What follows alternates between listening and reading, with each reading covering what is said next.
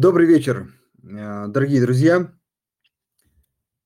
Сегодня у нас 12 октября, 18.00 и наш еженедельный эфир по четвергам. А, всех приветствую. Э, судя по картинке и э, названию, мы сегодня снова поговорим про китайский рынок, про китайские акции. Напомню, что мы уже ну, относительно да, недавно запустили э, этот рынок, э, дали доступ к этому э, инструменту, к этим инструментам. Собственно, поэтому стараемся рассказывать, размышлять, обсуждать, а, в том числе и иностранные рынки, но в данном случае а, китайский рынок. А, собственно, сегодня мы будем это делать снова. Но пока мы потихонечку собираемся, э, хочется пару слов сказать, э, наверное, в первую очередь про э, курс рубля.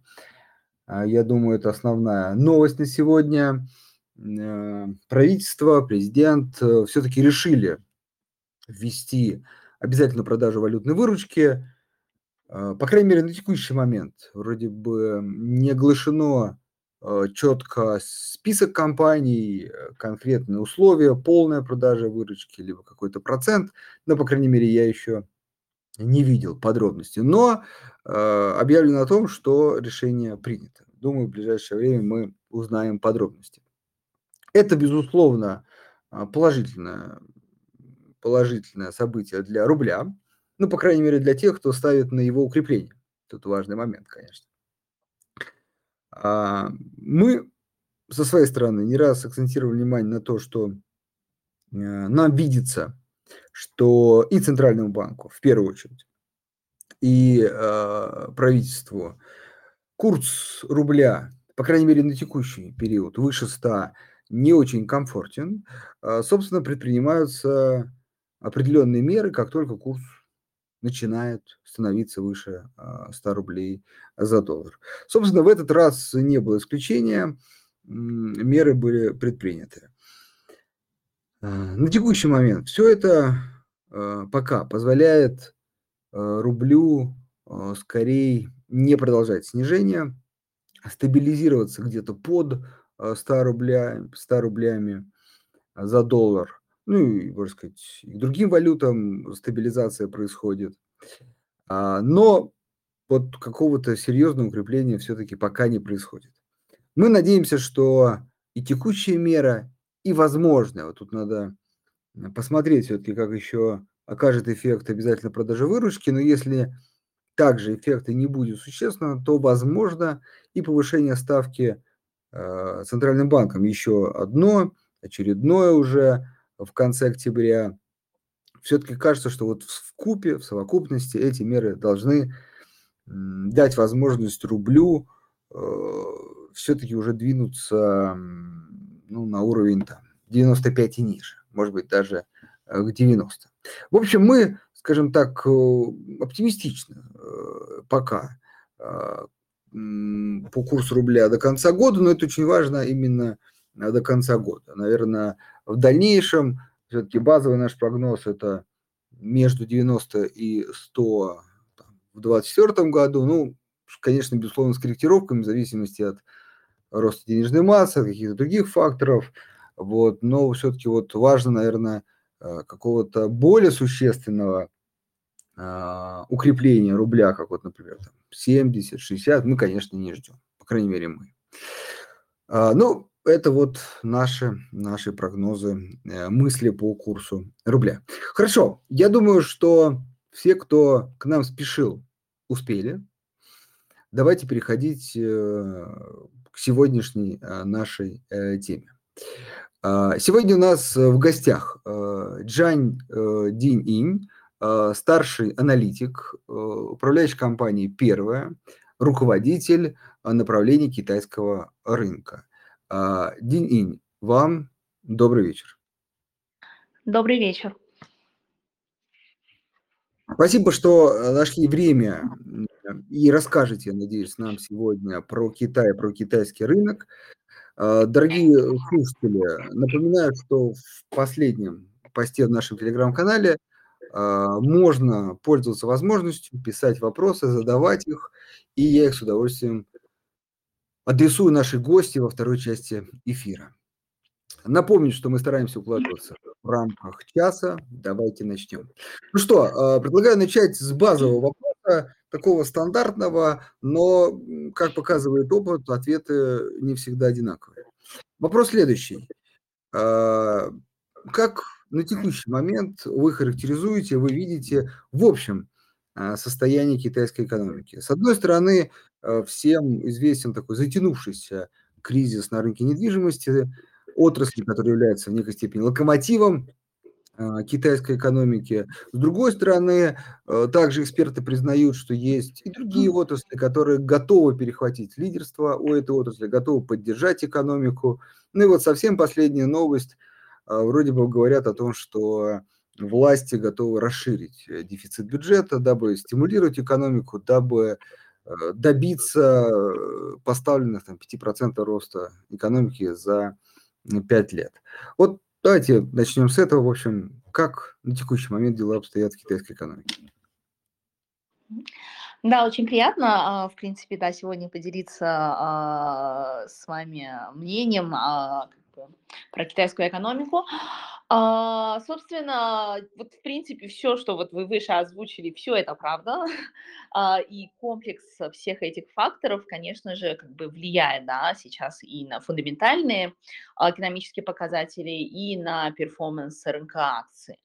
А, если мы говорим в целом об а, экономике Китая в течение, наверное, вот этого года, если не забегать очень далеко, то я напомню, что лишь в а, декабре 2022 года, в конце прошлого года, китайцы расслабили ограничения по коронавирусу, и, наконец-то, ну, как бы экономика, население зажило какими-то нормальными жизнью, нормальными темпами, первом квартале 2023 года. И, конечно, этого отмена локдауна, как мы видели в свое время на других рынках в 2021 году, а, повел за собой такой всплеск деловой активности и роста рынка тоже, но это ограничилось, скажем так, вот весной этого года, а, после чего все-таки а, все-таки ну, сказалось фактор того, что драйверов внутреннего развития ну, немного ослабили, скажем так, стали поменьше, особенно ввиду там двухлетнего локдауна, а, кризис на рынке недвижимости, и в целом как бы и экономические показатели, и рынки акций, они перформили так себе, да, а, начиная там с мая, в общем, и такая, ну, не очень динамика продолжилась все лето. Соответственно, а, дабы выполнить свой KPI в 5%, 5% роста ВВП правительства, а, Политбюро на заседании в конце июля, можно сказать, объявило такую, ну, то есть прозвучали не а, конкретные меры, а скорее такая стратегия на именно стимулирование, на развитие экономики, то есть стимулирование развития экономики была поставлена как один из ключевых целей. На мой взгляд, это очень важно, поскольку, ну, китайский рынок, китайская экономика – это все-таки сильно зарегулированный рынок, да, и, в принципе, а, курс правительства, а, куда она идет, или она, ну, как бы сдерживающее влияние оказывает, да, или уж стимулирующее, оно очень важно. И с тех пор а, выпускались много мер по стимулированию, как монетарные, снижали ставки, так и какие-то фискальные, да, раздавались различные субсидии потребителям, продолжалось расслабление в рынке недвижимости, дабы восстановить спрос. И мы видим вот по течению, наверное, последнего месяца, что все вот эти меры, которые постепенно выходят, оно оказывает некое положительное а, влияние на экономику. Мы вот за сентябрь увидели наконец-то а, положительную инфляцию, PMI вернулся на уровень больше 50, а, то есть такой, ну, хороший уровень. Кредит, рост кредитно-денежной массы тоже более-менее восстановился. Но пока мы видим, наверное, еще начало такого восстановления, да, говорить о каком-то активном бурном треке пока еще рано. На мой взгляд, на как бы, остаток а, этого года и, в принципе, в 2024 году курс стимулирования экономики останется неизменным. То есть вот здесь мы видим другой цикл, нежели там для экономики Соединенных Штатов или западных рынков, где наоборот, да, пытаются удерживать инфляцию. Здесь инфляция инфляция низкая, а правительство делает многое, чтобы стимулировать экономику. Я думаю, что мы увидим еще больше стимулирующих мер. Более того, я скажу так, что нужны еще стимулирующие меры, чтобы все-таки вернуть экономику в какое-то более здоровое русло. Хорошо. Тогда, прежде чем мы пойдем дальше, такой вот, мне кажется, ну, по крайней мере, меня точно интересующий вопрос. Вот и вы э, тоже говорите, что все-таки были там, в начале года снижения, недостаточный рост и так далее. Вот нет ли такого ощущения, что как только, ну, наверное, все-таки в большей степени э, в западной прессе и некая там, трансляция, может быть, этих историй и у нас, э, говорят о Китае, то цифра там 5%, даже ниже 5, порой ниже 5, рассматривается как прям что-то негативное. Э, при том, что ну, рост, причем такой крупной экономики, даже на 4%, кажется э, ну, что-то тоже достойное. Вот э, скажите, пожалуйста, может быть, это какая-то специфика все-таки китайской экономики или китайской оценки? Или вот действительно, знаете, иногда говорят, нельзя ей не расти там меньше 5%, но вот почему-то не объясняю, почему нельзя. Вот, вот э, есть ли тут какой-то ну, подводный камень, или это просто, ну вот, как бы привыкли к таким темпам роста, и все, что ниже, уже кажется, что ну какой-то провал? Ну, смотрите, я как бы, наверное, не берусь оценивать, какой уровень роста можно назвать провальным ростом, да, но эм, я, наверное, вот так прокомментирую. Те годы, когда китайская экономика росла 8-10% двузначными темпами, это вот начало 2000-х, их уже не будет. То есть это был, наверное, период, когда эм, страна была больше экспорта ориентированная, была, вот скажем так, фабрикой мира, да, за счет дешевой рабочей силы, и она экспортировала в основном низкотехнологичные продукты. Это текстиль, это какая-то простая консюмера электроника. Соответственно, того времени уже как бы не вернуть, а, не потому, наверное, что экономика стала слабее, а скорее, на мой взгляд, потому что демография изменилась. Население стало, с хоро- одной хорошей стороны, да, население стало богаче, а, зарплата сильно выросла, раза в два, наверное, за последние лет 20, уровень жизни стало дольше, соответственно, рабочая сила подорожала. Также в Китае тоже происходит а, старение населения, люди неактивно рожают молодое население, и в целом вся, ну, скажем так, такое демографическое изменение э, делает Китай уже не фабрикой мира а скорее вот это как бы название, да, переходит к другим экономикам, наверное, тоже Азии. Вот, поэтому э, ожидать, что в какой-то момент благодаря стимулированию китайская экономика снова начнет расти 10%, такое уже не будет. Uh, где мы, наверное, сейчас видим какой-то uh, драйвер uh, роста, да, более здорового, более sustainable, скажем так, устойчивого роста в Китае, это, на мой взгляд, скорее за счет, во-первых, внутреннего потребления, потому что, опять же, население стало богаче, население требует лучшие продукты, как повседневного потребления, так и какие-то более технологичные продукты, какие-то более интересные продукты страхования, в инвестициях. Соответственно, вот все вот это, да, как бы это э, те отрасли, те сегменты, где мы видим э, потенциал роста в, ну, каком-то более э, долгосрочном будущем, где-то так на 5-10 условно. Это раз. Два – это высокотехнологичные сектора, это куда идет сейчас а, весомая господдержка. И как мы знаем, поскольку наш мир становится все-таки, ну, геополитика играет большую роль, а, китайские компании стараются всячески развивать свои высокотехнологичные а, продукты, чтобы быть более независимыми от поставщиков зарубежных. Да? А, соответственно, туда идут много инвестиций, а, и действительно где-то а, китайцы уже во многом преуспели, в частности, в электромобилях. Также могу пример привести. Не так давно Huawei выпустил ну, собственные абсолютно разработки мобильный телефон, который, как показывает как бы, рынок да, и отзывы, является очень современным, очень а, технологичным. А, в Китае уже очередь на этот телефон, люди записываются, чтобы купить, там очередь на 2-3 месяца. А, соответственно, наверное, вот как бы за счет таких, а, ну, таких двух основных драйверов, да, мы видим будущий рост китайской экономики, но, конечно, более умеренными темпами. Ну вот как бы в среднем на 5%, вот как вы говорите, да, если такая большая экономика будет расти, это, в принципе, уже неплохой показатель. Хорошо, э, вернемся сейчас к экономике. Такой точный вопрос. Вы как раз вспомнили про телефон Huawei.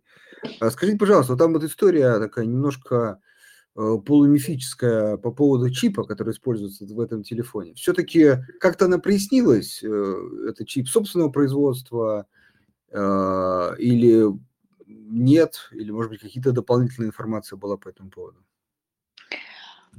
Um, знаете, как бы я не, ну просто я не берусь брать, как бы uh, транслировать какие-то спекулятивные, наверное, мнения, да, а, я боюсь, что как бы не обладаю точной информацией касательно, а, какие чипы использует Huawei. Я слышала, что как бы в принципе это вопрос тоже расследования других стран интересуется.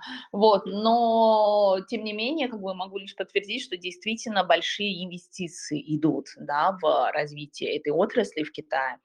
И, ну, наверное, один из факторов, тут, знаете, смотрите, тут как бы риск даже не сколько в чипах, а, сколько в оборудованиях, которые делают эти чипы. А, в частности, недавно было, ну, на мой взгляд, скажем так, такой положительная новость, да, то, что один из а, основных производителей оборудования корейское, они решили продолжить сотрудничество с китайскими клиентами, как бы все нормально, а, как бы каких-то санкционных опасений со стороны там зарубежных партнеров были, были сняты, да, то есть эм, мало того, что чипы надо сделать, как бы нужно еще иметь оборудование, которое их делают. И это, ну, один из рисков, скажем так, да, в, в инвестиции в этом секторе. Хорошо. А, тогда вернемся к китайской экономике. А, я вот тут, тут достаточно очень, на мой взгляд, интересные вопросы слушатели пишут. Я потихонечку буду их задавать, потому что мне кажется, ну, актуально да, что-то уже спросить сейчас. Вот просто, знаете, такой абстрактный, но очень, мне кажется, интересный вопрос. А, он в тему. Э, если так можно сформулировать, звучит он следующим образом. Как научиться разбираться в китайской экономике? От меня добавлю, вот все-таки, на ваш взгляд, китайская экономика, ну, по факту, на самом деле, понятно, есть какие-то свои аспекты, там, культурные истории и так далее. Все-таки классическая стандартная экономика или вот действительно есть определенные нюансы, которые нам, инвесторам, особенно э, не из Китая, стоит учитывать, понимать при понимании уже китайской экономики, может быть, интерпретации китайской экономики и уже, как следствие, инвестиций. Угу. Очень хороший вопрос. Я как бы эм, периодически, да, как бы наши тоже клиенты и эм, коллеги его задают. Э, смотрите, сама по себе экономика Китая, она, ну, на мой взгляд, она как бы довольно рыночная, да, то есть, да, там есть, конечно, государственное регулирование, возможно, в отдельных секторах, в частности, в секторе недвижимости, она очень специфическая, но, скажем так, в какой экономике нет такого сектора, да, если мы посмотрим как бы на нашу экономику, то тоже у нас есть сектора, где, где очень своеобразное регулирование. Поэтому в целом а, китайская экономика, а, ну, я бы не сказала такая же, как все, но она не, не отличается какой-то особой сложностью да, а, по сравнению с другими экономиками. С другой стороны, конечно, есть как бы, ну, такой а, на поверхности языковой барьер. Смотрите, в частности, для инвесторов, да, для всех а, инвесторов сейчас в России мы можем купить акции ну, довольно большого количества компаний, которые листингованы на Гонконгской бирже, да, через Санкт-Петербург. А, помимо Гонконгской биржи, в китайском материковом Китае есть две большие биржи, шанхайская и шэньчжэнская биржа. Ну, биржи такие равнозначные, шэньчжэнский более типа технологичный, но в принципе обе биржи большие, и там как бы э, тоже очень много интересных компаний. В частности, вот, к примеру, вот Huawei мы сейчас с вами обсуждали, да, Huawei сам по себе не листингован, но многие компании, которые работают в цепочке его поставки, очень хорошо выросли недавно. Они все листингованы в Шэньчжэне. Вот все компании, которые в материковом Китае, к примеру, они отчитываются э, только по китайскому стандарту, многие только на китайском языке, ну, опубликую свою отчетность. Звонки тоже проводят на местном языке. Поэтому, конечно, чтобы инвестировать лучше в материковый Китай, я думаю, это, ну, довольно сложно для российскому инвестору. Инвестировать в Гонконг попроще. Во-первых, у нас как бы инфраструктура есть, да, как бы готовая через СПБ. И, в принципе, в основном все компании а, с гонконгским листиком публикуют материалы на, на английском языке, да, делают звонки. То есть можно там как бы поинтересоваться, разузнать какие-то подробности но э, все-таки как бы поскольку здесь, наверное, ну, в китайской экономике государственное регулирование, на мой взгляд, имеет чуть больший вес, то, конечно же, когда мы инвестируем не в широкий рынок, то есть, условно, не индекс покупаем, да, а хотим какие-то специфические альфа-истории брать, то нужно, конечно, как бы, ну, сильно погружаться, скажем так, разбираться в специфике индустрии, регулирования. Поэтому, ну, осмелюсь так сказать, на мой взгляд, как бы уж какую-то такую альфу генерации стратегии лучше довериться профессионалам. Вот. А если как бы интересен просто какой-то там exposure к индексу, да, то, в принципе, вот есть готовые варианты на петербургской бирже.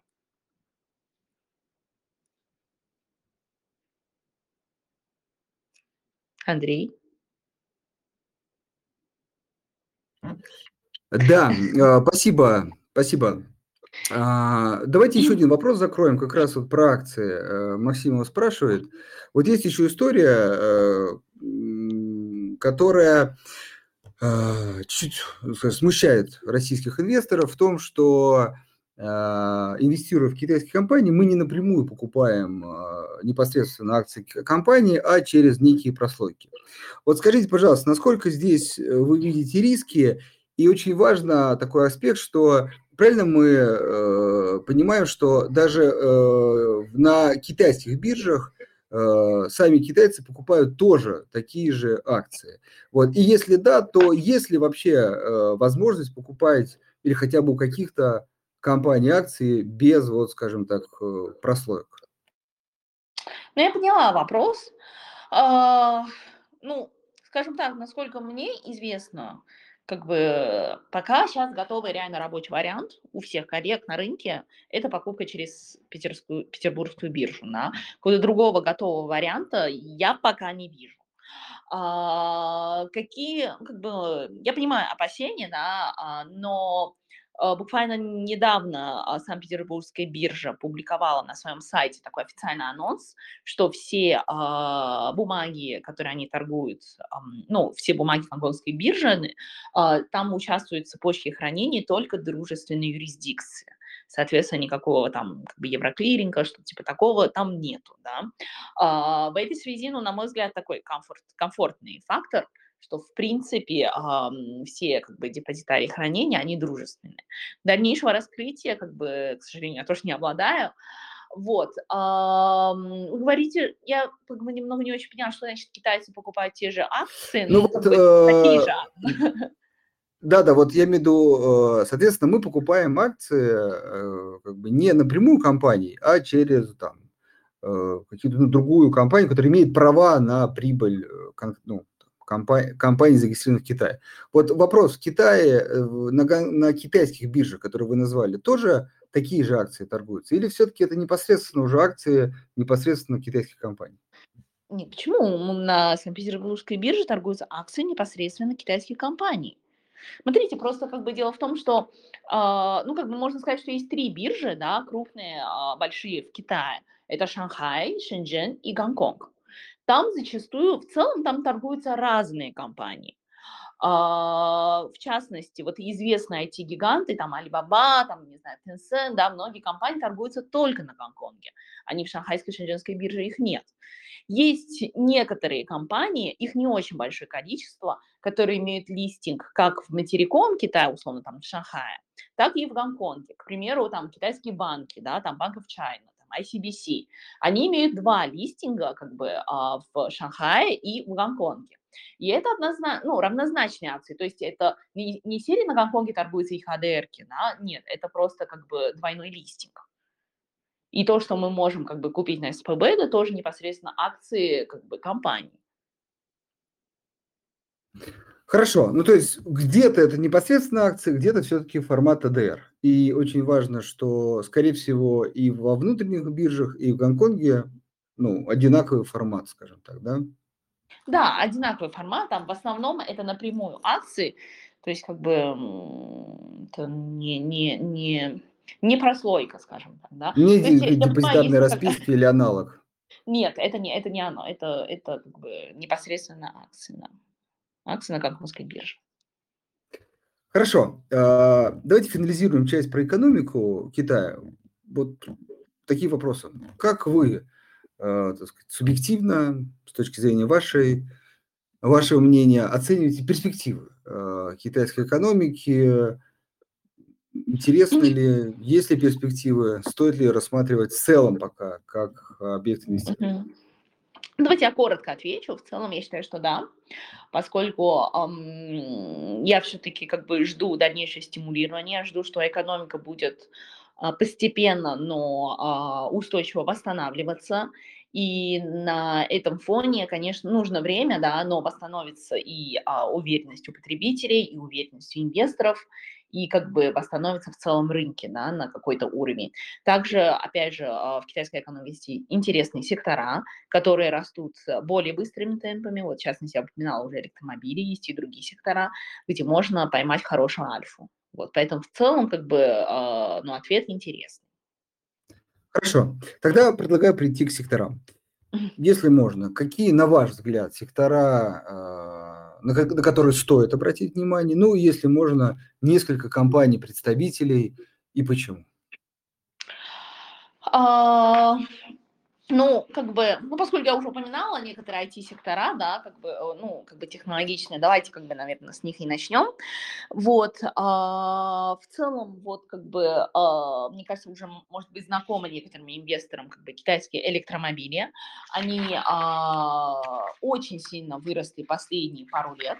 Соответственно, а, за там, 8 месяцев, да, объем именно а, электромобилей и гибридов продажи выросли на 39% год к году, а некоторые компании, в частности, у BYD зафиксировал рост на 83%, компания Лиавто рост на 150%, это, как бы я говорю, не акция, это объем продаж, да, а, Соответственно, как бы акции этих компаний тоже реагируют соответствующим образом. А, и, ну, скажем так, электромобили это, наверное, такое как бы э, уникальное сочетание и э, высоко, как бы, высоко, высокотехнологичного производства, и куда идет активное стимулирование э, государства тоже. Да? То есть сейчас среди новых машин где-то 35% это вот электромобили.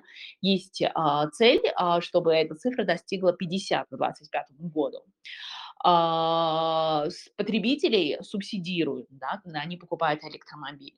Также вот в частности в крупных городах, к примеру, Шанхая, если ты купил машину, ты не можешь просто так получить номер, поскольку действуют нормы по экологии. Если ты купил просто машину ну, с двигателем внутреннего сгорания, ты там в очереди ждешь, не знаю, ну, месяца два-три, да, в зависимости от точного времени, пока ты получишь номер на эту машину и зачастую ты не можешь ездить на них каждый день, потому что, ну, как бы иногда стоит так, что там твой номер может ездить, там, не может ездить по субботам.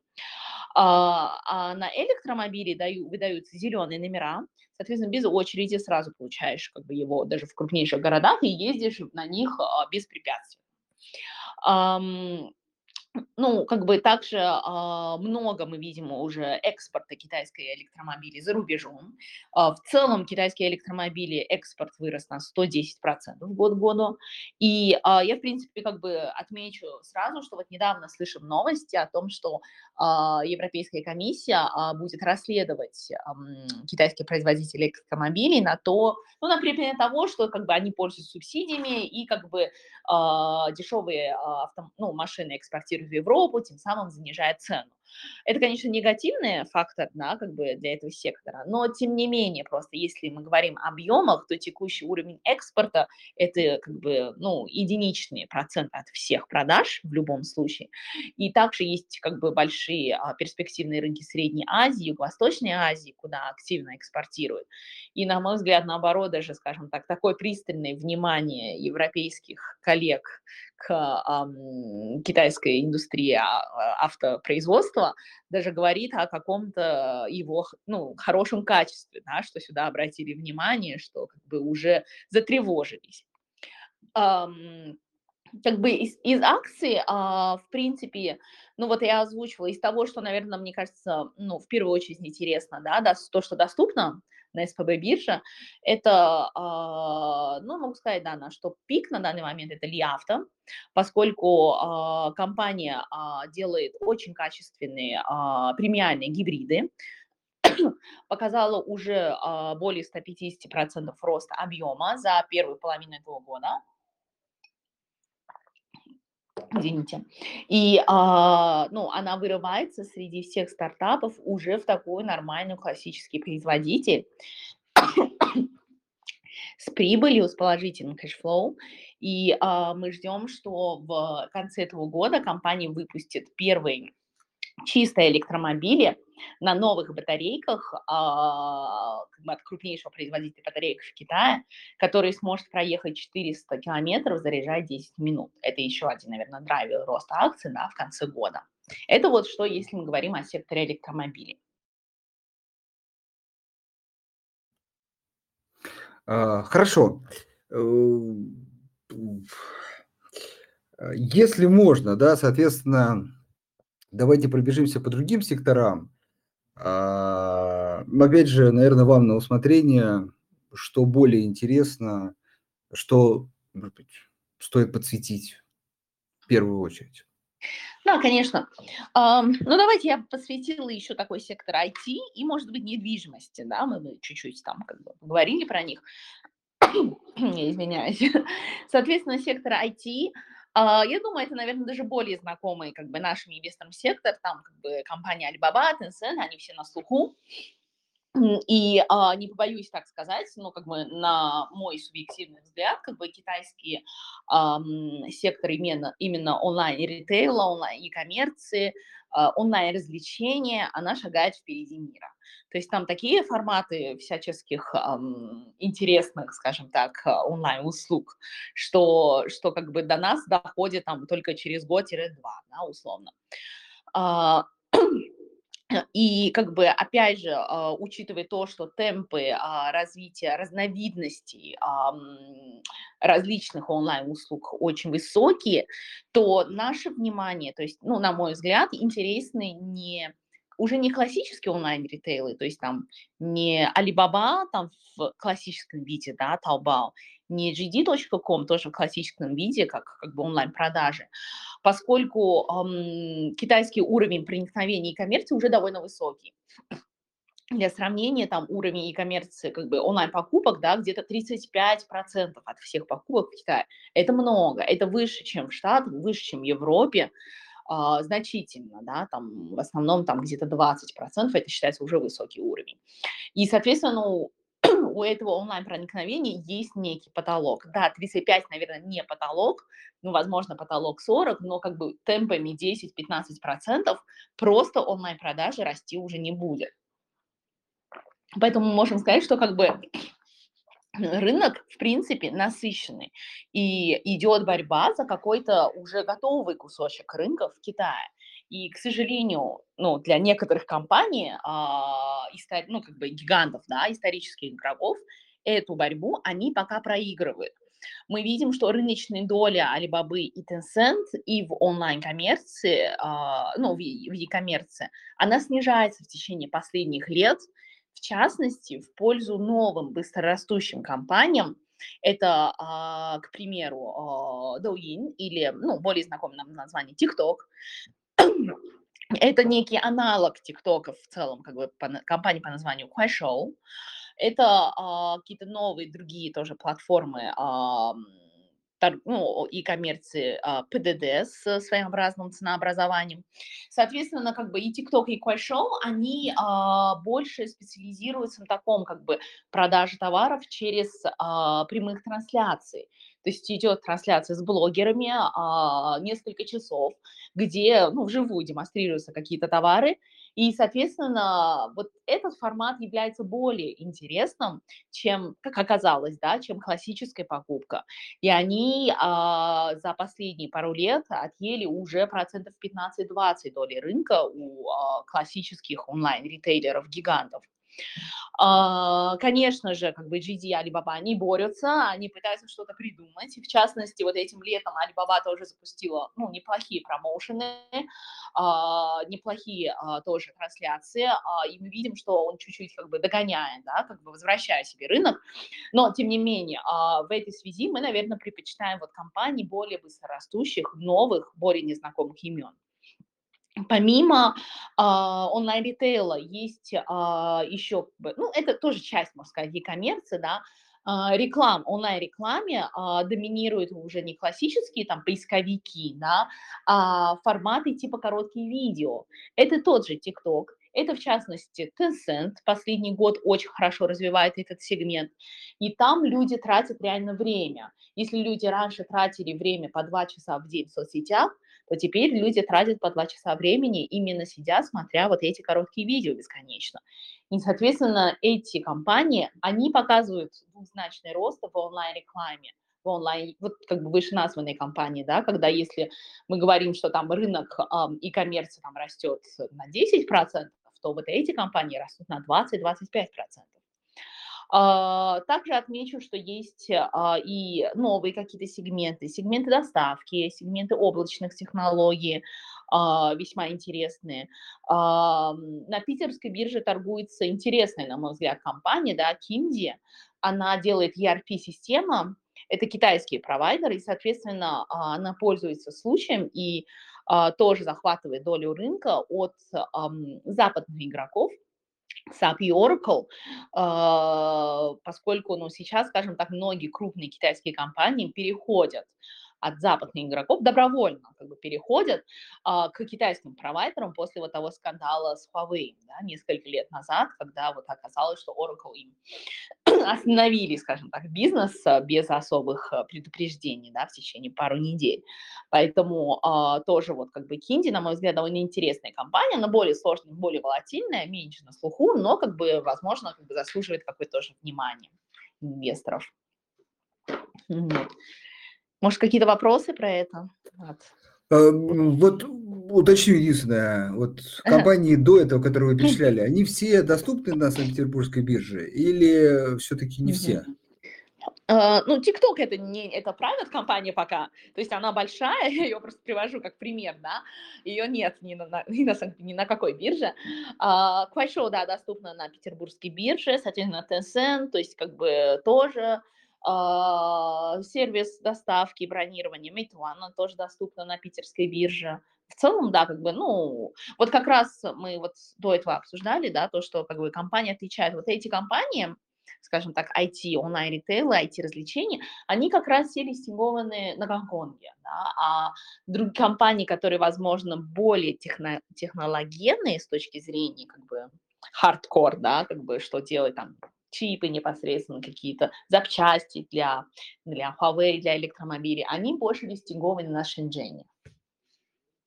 Хорошо. Э, ну, давайте пару слов все-таки про банковский сектор. Вот мы для себя э, там выделяли и крупнейшие банки, и, кстати, страховой сектор тоже, вот если можно. О, отслеживаете вы, отслеживаете ли вы их, да, и, может быть, там какой-то есть не, ну как же не отслеживать, да, когда это все-таки большая часть там как бы рынка, да, и экономики.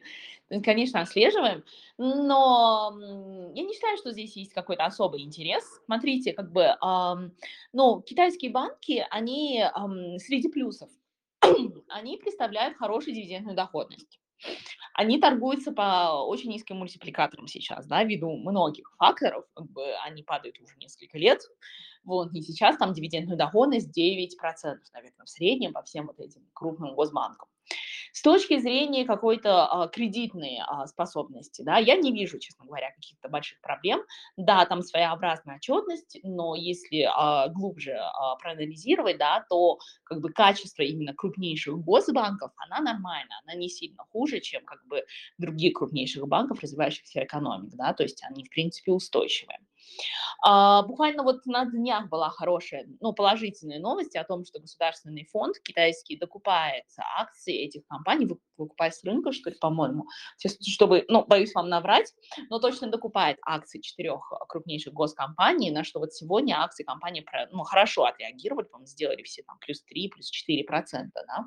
Но если мы видим какой-то более долгосрочный период, я не вижу здесь просто большой потенциал роста, как вот в тех как бы отраслях, которые мы обсуждали. То есть, конечно же, с восстановлением экономики, восстановлением уверенности банки и, ну, и страховые, в принципе, тоже должны как-то отрастать. Но если, с другой стороны, если Центральный банк будет дальше расслаблять а, кредитно-монетарную политику, да, снижать ставки, а, снижать ставки по ипотекам, в частности, это повлияет плохо на прибыль банков. Поэтому, а, ну, просто, наверное, на мой взгляд, да, как бы если мы уж ставим на какой-то рост, мы ищем как бы все-таки на китайском рынке точки роста, ну, на мой взгляд, как бы в текущей фазе, да, надо искать как бы точки роста, да, то это, наверное, банки не в первую очередь. Страховые поинтереснее, поскольку есть такой фактор, что во время локдауна китайцы страховых продуктов особо не покупали, поскольку они никуда не ходили, и агенты к ним не ходили. В этом году страховой рынок уже восстанавливается, там а, общий объем бизнеса делает там плюс 7, плюс 6 процентов у крупнейших игроков. Новый бизнес растут двухзначными темпами, да. А, но опять же, то есть это такой как бы более, на мой взгляд, а, волатиль, менее волатильный сектор, да, и, наверное, такой более спокойный сектор. А, я бы все-таки пару слов сказала про сектор недвижимости. Да, давайте. Вот. Я только маленькую ремарку вставлю, что вот действительно, ну, может быть, для наших слушателей, вот банки и страховые компании, это, ну, в первую очередь, действительно дивиденды, потому что, ну, волатильность э, вещь такая не всегда в плюс, иногда и в минус. Да. Вот, а, да, особенно с учетом, сейчас еще, наверное, чуть позже об этом поговорим, такого чуть затяжного падения китайского рынка. Э, истории, когда есть дивиденды, ну, по крайней мере, для людей, которые только делают первые шаги э, на китайский рынок, они, ну, немножко такой более безопасны, что ли. Вот, поэтому мы вот в первую очередь э, с этой точки зрения их выделяем. Uh-huh, uh-huh. А, окей, продолжаем про недвижимость. Uh-huh. Давайте да, чуть добавлю про дивиденды, да, прежде чем перейти к недвижимости. Смотрите, э, что касательно дивидендной истории, помимо банков, в принципе, вот на а, Гонконге торгуются еще некоторые государственные банки, ой, э, государственные компании крупные, да, производственные, в частности, Петрочайна, там, как бы, Синопек. Вот я сейчас перечисляю без а, приоритетности, да, как бы есть, по-моему, Алюминиум Corporation of China, а, другие какие-то строительные компании или какие-то такие инфраструктурные крупные компании. Есть энергетика тоже, а, угольная, по-моему, несколько компаний. Соответственно, они все тоже представляют неплохую дивидендную доходность. На мой взгляд, не все они интересны с точки зрения роста, но, возможно, они даже выглядят чуть более спокойными, чем банки, да, как бы возможно.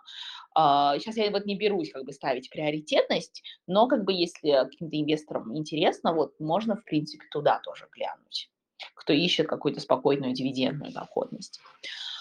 А, что касательно сектора недвижимости, то, а, безусловно, как бы, сектор представляет большой интерес, поскольку это, можно сказать, как бы основное, одно из основных зол, из-за чего затянулось падение китайской экономики. Соответственно, по текущим данным, условно, за, если мы берем там 8 месяцев 2023 года, сектор продолжает падать. По объему продаж в квадратных метрах минус 7%, по объему а, продаж в валюте, в юанях минус 3%. И это мы говорим а, к базе уже низкого 22 года. Если мы возьмем какой-то, э, ну, 20 год, да, поскольку 21 год сектор прямо отрос очень хорошо, да, в 22 году очень сильно упал. Поэтому если взять 20 год, такой более нормализованный, наверное, там 19-20 год, то можно сказать, что сектор скукожился так процентов на 25. Вот. А, это весомо. И, а, ну, на мой взгляд, причины, наверное, как бы две, они взаимосвязаны. Первое – это, ну, во-первых, надо понимать, что в Китае квартира стоит сильно дороже, чем, чем должно, наверное, да, как бы в Пекине, вот я сегодня проверила свежие данные, средняя цена вторички, средняя по всему Пекину, на квадратный метр 60 тысяч юаней. Какой у нас сейчас там курс? 12-13, ну, вы можете умножить, да, это в Пекине. В моем родном городе, который где-то там сороковой, наверное, по крупности города в Китае, средняя цена 10 а, тысяч юаней, да, это как бы сороковой го- город в Китае. А, соответственно, в связи с вот такой затяжной высокой ценой на недвижимости, у ну, государство уже несколько лет проводит политику, скажем так, что квартиры не ну, для жилья, а не для спекуляции. Это вот там прям так как бы дословно перевожу. Соответственно, есть очень много различных ограничений для покупки квартиры. В частности, чтобы там купить вторую квартиру в Пекине, в Шанхае, даже в полную стоимость, имея деньги, имея прописку, не всегда возможно известные случаи, ну вот такой как бы, чтобы немного развлечь как бы, слушателей, известные случаи, что люди разводятся да, в Шанхай, чтобы купить вторую квартиру, поскольку одну семью ты можешь купить только одну квартиру. А, и, соответственно, от многих, ну, из-за того, что сектор очень уж зарегулированный, поэтому, чтобы эм, вот сейчас как-то ее отрегулировать, отстимулировать, все шаги принимаются очень осторожно, поскольку вот в целом эта политика, что жилье не должно быть для спекуляции, она в любом случае остается, поскольку, ну, это одни из, наверное, ну, мне кажется, таких ключевых вещей, да, для, в принципе, поддержки населения, благосостояния населения, да, то есть как бы каких-то супер стимулирующих мер, из-за чего там рынок прям вырастет, все расслабит, все ограничения, и рынок вырастет, я не вижу. А второй фактор – это все-таки то, что китайцы довольно долго сидели на локдауне, экономика была, ну, скажем так, страдала в течение уже больше года, да, как бы, ну, если мы даже берем там отсечку 22 год, да, то есть как бы довольно длительное время, и, а, и богатство населения немного подсократилось, и уверенность посократилась тем более, поскольку, а, ну, вот мы, вот я сейчас вам вначале сказала, да, что рынок упал на 25%. А, точно посчитать это сложно, но мое личное мнение, что как бы спекулятивный спрос там был не 25%, а сильно меньше, да, учитывая то, что ограничения как бы столько введены, что как бы ну, невозможно уже. Многие, а, ну, какая-то часть населения а, пока не идет покупать квартиру, поскольку квартиры дорогие, инвестиции большие, надо брать большой леверидж, да, то есть надо брать ипотеку. Поскольку уверенность в завтрашнем дне, завтрашнем доходе, она снизилась, то э, большая часть населения, у которых есть, есть необходимость купить жилье, первое или там как бы продать первый, купить второй побольше, они придерживаются, они ждут. Они ждут, когда у них доход стабилизируется, или же они ждут, что, возможно, цена еще припадет немного, да, пусть хотя процентика на 2-3, это тоже как бы существенно, учитывая, сколько квартира стоит.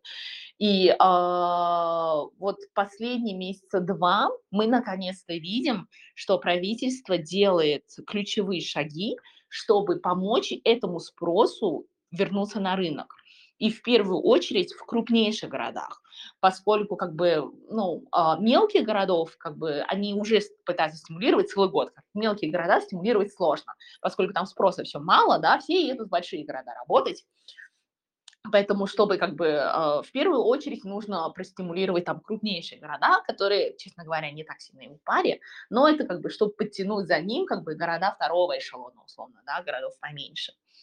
А, снимаются, а, где можно, ограничения на покупку. Снижаются проценты на авансовый платеж. К примеру, вот, ну, могу наглядный пример привести.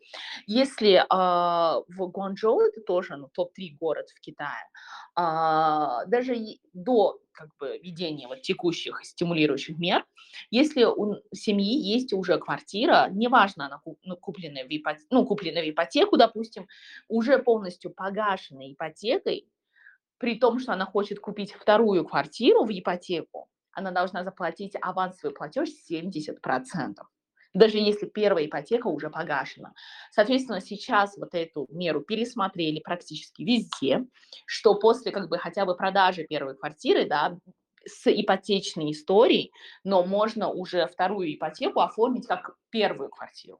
То есть с там, авансом 20 или 30 процентов, да, и э, мы видим, что вот такие меры в крупнейших городах, она работает, то есть за сентябрь мы видим некое маржинальное улучшение, то есть активность на рынке вторичного жилья, она, э, ну, как бы сильно оживилась, там, в Пекине, в Шанхае, объем сделок на продаже больше стали, больше стали квартиры быть листингованы как бы на сайте, да, для продажи, а, то есть мы видим какой-то положительный тренд, но опять же говорить о том, что это продолжительно, то есть как бы есть, э, ну, если как бы дальнейшее стимулирование не будет, и дальше экономика не будет восстанавливаться, то вот это как бы всплеск, оно ограничится пару месяцев.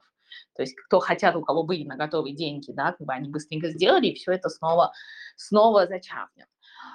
Поэтому вот опять же, чтобы этот тренд был чуть более продолжительным, да, более здоровым, я все-таки жду и дальнейших каких-то стимулирования. Было недавно объявлено э, общее рефинансирование текущих ипотек поскольку, да, в отличие от нас, как бы китайцы не могут просто рефинансировать свою ипотеку, то есть такая возможность не имеется. А сейчас ставка-то очень низкая, и а, многие вместо того, чтобы инвестировать и там покупать, да, они побежали гасить свою ипотеку по 6% взятые, а сейчас как бы депозит 3%. Соответственно, недавно была объявлена такая, ну, государственная там программу, чтобы всем автоматически рефинансировали ипотеку. В принципе, можно еще снизить, как бы там снижение где-то на 0,6-0,8% в среднем, можно еще снизить, то есть есть как бы дальше место для дальнейших стимулов. И а, за этим рынком, конечно, надо ну, пристально наблюдать, поскольку в свое время недвижимость составляла, можно сказать, ну и все сопутствующие да, цепочки поставки, это где-то третья экономики. Да, она сейчас там снизилась, да, процент, даже если на 20 мы говорим, это все-таки весомая часть.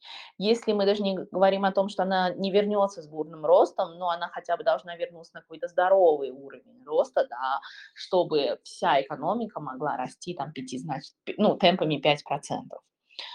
С точки зрения акций, э, во-первых, эти акции, они очень волатильные, поскольку иногда еще выходят негативные новости, там, Авергранды, там, уже, на мой взгляд, неживого, да, и там другого, других умирающих игроков. А, и все эти новости, они тоже влияют и на каких-то качественных игроков. Поэтому рынок, э, ну, их акции очень волатильные.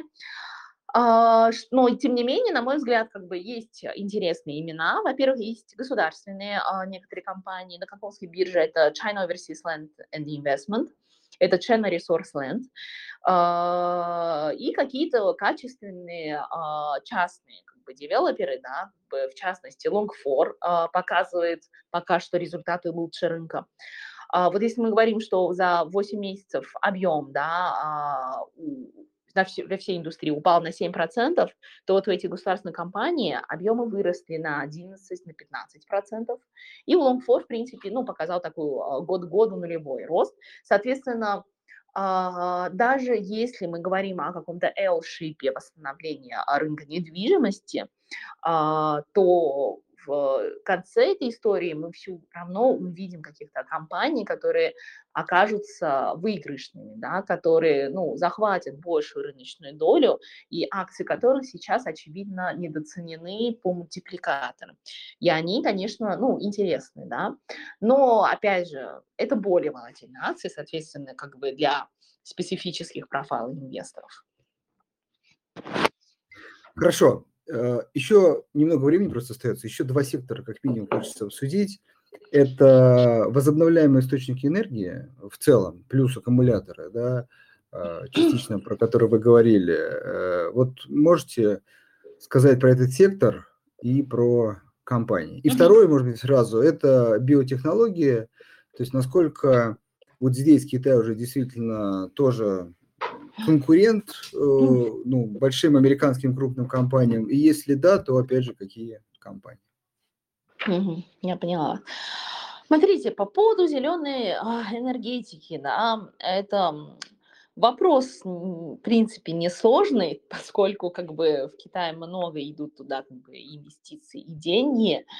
А, да, акции некоторых компаний, возможно, уже довольно дорогие, но здесь отмечу такой момент, что, к сожалению, пока выбрать особо не из чего на петербургской бирже, да, таких компаний там нет. Они в основном все на Шэньчжэне торгуются. Есть парочку компаний, которые делают ам, запчасти, ну, запчасти, скажем, ну, которые в цепочке поставки солнечных панелей, да, но они тоже специфические, как бы это не прямой exposure к зеленой энергетике, поэтому каком-то интересных именах как бы, говорить, к сожалению, не приходится из того, что, наверное, инвесторам доступно. Если каким-то инвесторам, не знаю, как бы по своим каналам доступны доступный эм, Mainland рынок, то э, зеленая энергетика, э, есть там, конечно, какие-то интересные имена, но они сильно отросли, если не ошибаюсь, в прошлом году. Вот был такой прям бум зеленой электроэнергетики в 2021-2022 году. Сейчас очень много внимания, насколько я читаю и вижу, да, уделяют даже эко- компаниям, которые занимаются экологией очищением воды, очищением отходов. Соответственно, возможно, есть какие-то интересные компании вот в этой секторе. Да? Не берусь рекомендовать, поскольку, честно скажу, как бы э, не глубоко их покрываю, да, они на mainland бирже, но про это много говорят, возможно, здесь есть что-то интересное. Про биотехнологии. Это, да, на Гонконгской бирже торгуется много а, компаний, которые занимаются медициной, но эта тема тоже весьма специфическая.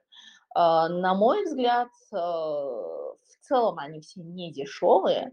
Говорить о том, что у каких-то компаний есть какая-то супер продвинутая технология, которой нет у другой, а, мне пока сложно. Возможно, вот я не обладаю достаточной знанием да, биологии, может, там где-то что-то и кроется, но пока из имеющихся продуктов уже готовых это сложно.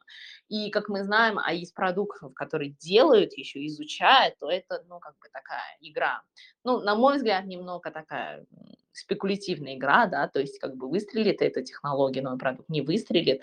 Это сложно, конечно, гадать на этапе еще как бы до клинических тестирований. Но я могу отметить также, что ну, как бы я прямо скажу, э, на каком-то краткосрочном периоде этот сектор мне не кажется очень интересным. Не так давно, э, буквально, вот чтобы вам не наврать, ну, короче, летом э, прошла так волна антикоррупционного регулирования именно в секторе медицинских товаров и услуг. Поскольку э, в Китае, в отличие в Китае есть а, обязательное медицинское страхование всего населения, да, и, соответственно, но она работает немного специфическим образом, то есть а, компенсируется даже лекарство, которое именно больница прописала. А, и а, а как бы лекарство, которое ты сам покупаешь в аптеке, да, не компенсируется. А, соответственно, из-за этого многие, ну, сложилось такое, плохая практика с точки зрения больниц, что они любят прописывать много лекарств и любят прописывать дорогие лекарства, то есть, не знаю, тот же, к примеру, там вот абсолютно такой пример, мой, мной придуманный, да, то есть э, тот же парацетамол они могут завернуть в красивые упаковки и прописать по 500 рублей. Соответственно, выигрывает больница, выигрывает производитель, как бы страдает, получается, страна и население, да, которое еще принимало много лекарств. А, это такая одна из острых социальных проблем в Китае последние несколько лет, и вот недавно прошлась волна вот просто антикоррупционного регулирования, Многие э, главврачи больниц были отстранены, об этом еще публиковалось. Э, даже были, ну, пострадали какие-то локальные чиновники.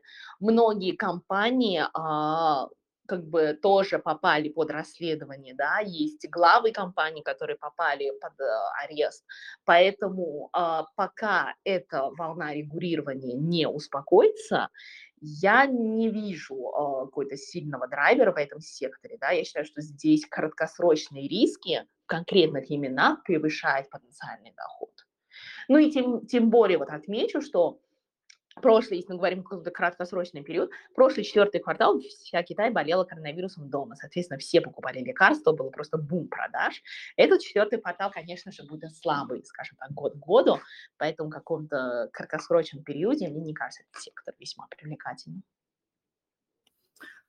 Хорошо. И два финальных вопроса. А, первый, как обещал, э, в общем, по китайскому рынку. Вот при всех перспективах, при существенном росте китайской экономики, к сожалению, фонду рынок достаточно угу. долго не растет. Грешат на э, выход иностранных инвесторов. Так угу. ли это? Есть ли какие-то еще факторы? И когда, ну, хотя бы, так сказать, предположить, это может поменяться? Угу. Um...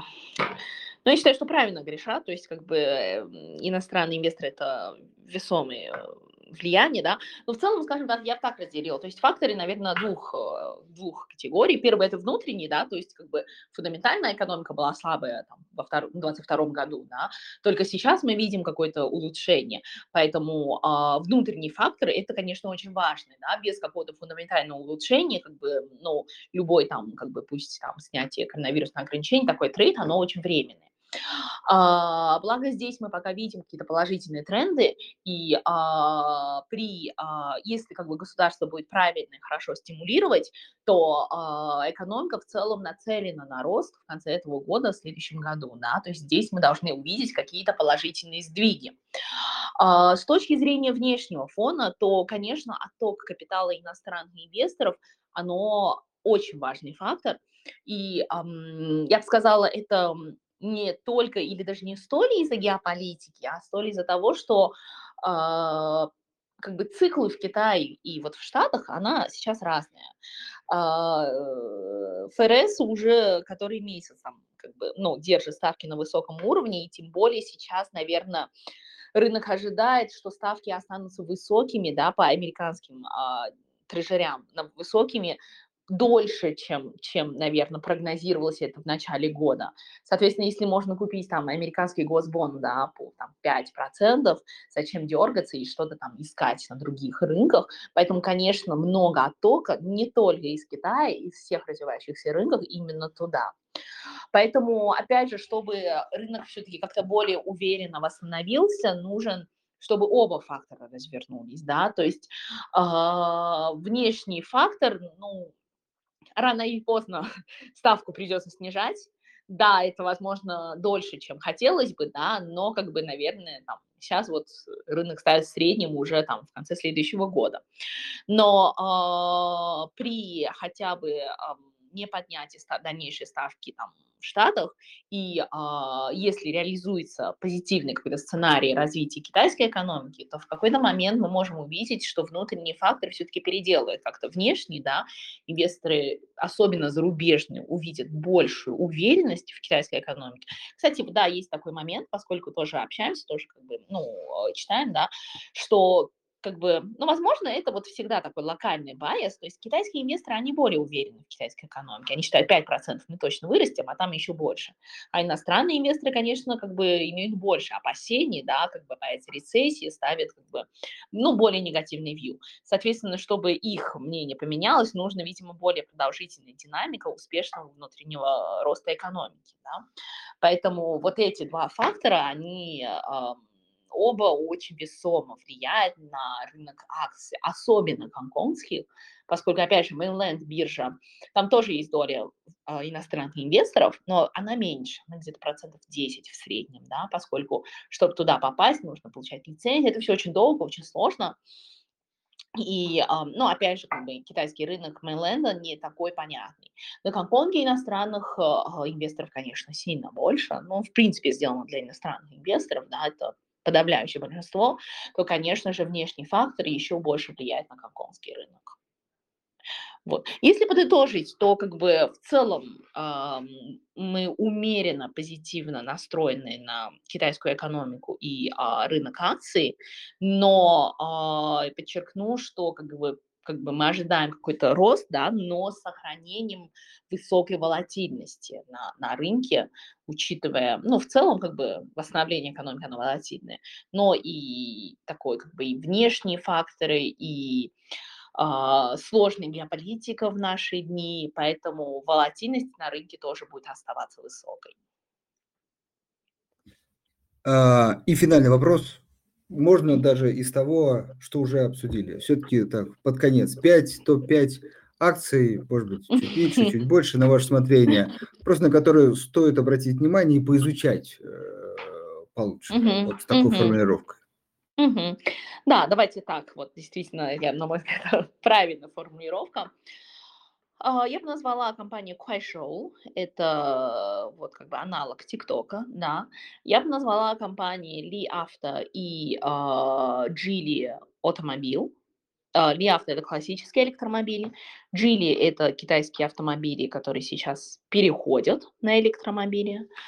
Kindi вот провайдер ERP-систем, на мой взгляд, очень интересная компания, да, с, возможно, неоднозначным исходом, но очень интересная компания. И, а, ну, вот давайте как бы long form можно, в принципе, среди всех а, девелоперов недвижимости, на мой взгляд, довольно интересная компания. Вот. Имеет большой апсайд. Да, если готов человек, как говорится, рискнуть. Эм, хорошо. Э, большое спасибо вам за, на мой взгляд, исчерпывающий э, рассказ про Китай, китайскую экономику, китайские компании. Дорогие слушатели, надеюсь, было очень полезно. Вы еще раз обратите внимание э, на сектор китайских э, компаний, китайских акций, потому что, по крайней мере, уже с нашей точки зрения, это отличная диверсификация российского портфеля. Ну, а дальше уже решать вам. Большое спасибо вам за уделенное время.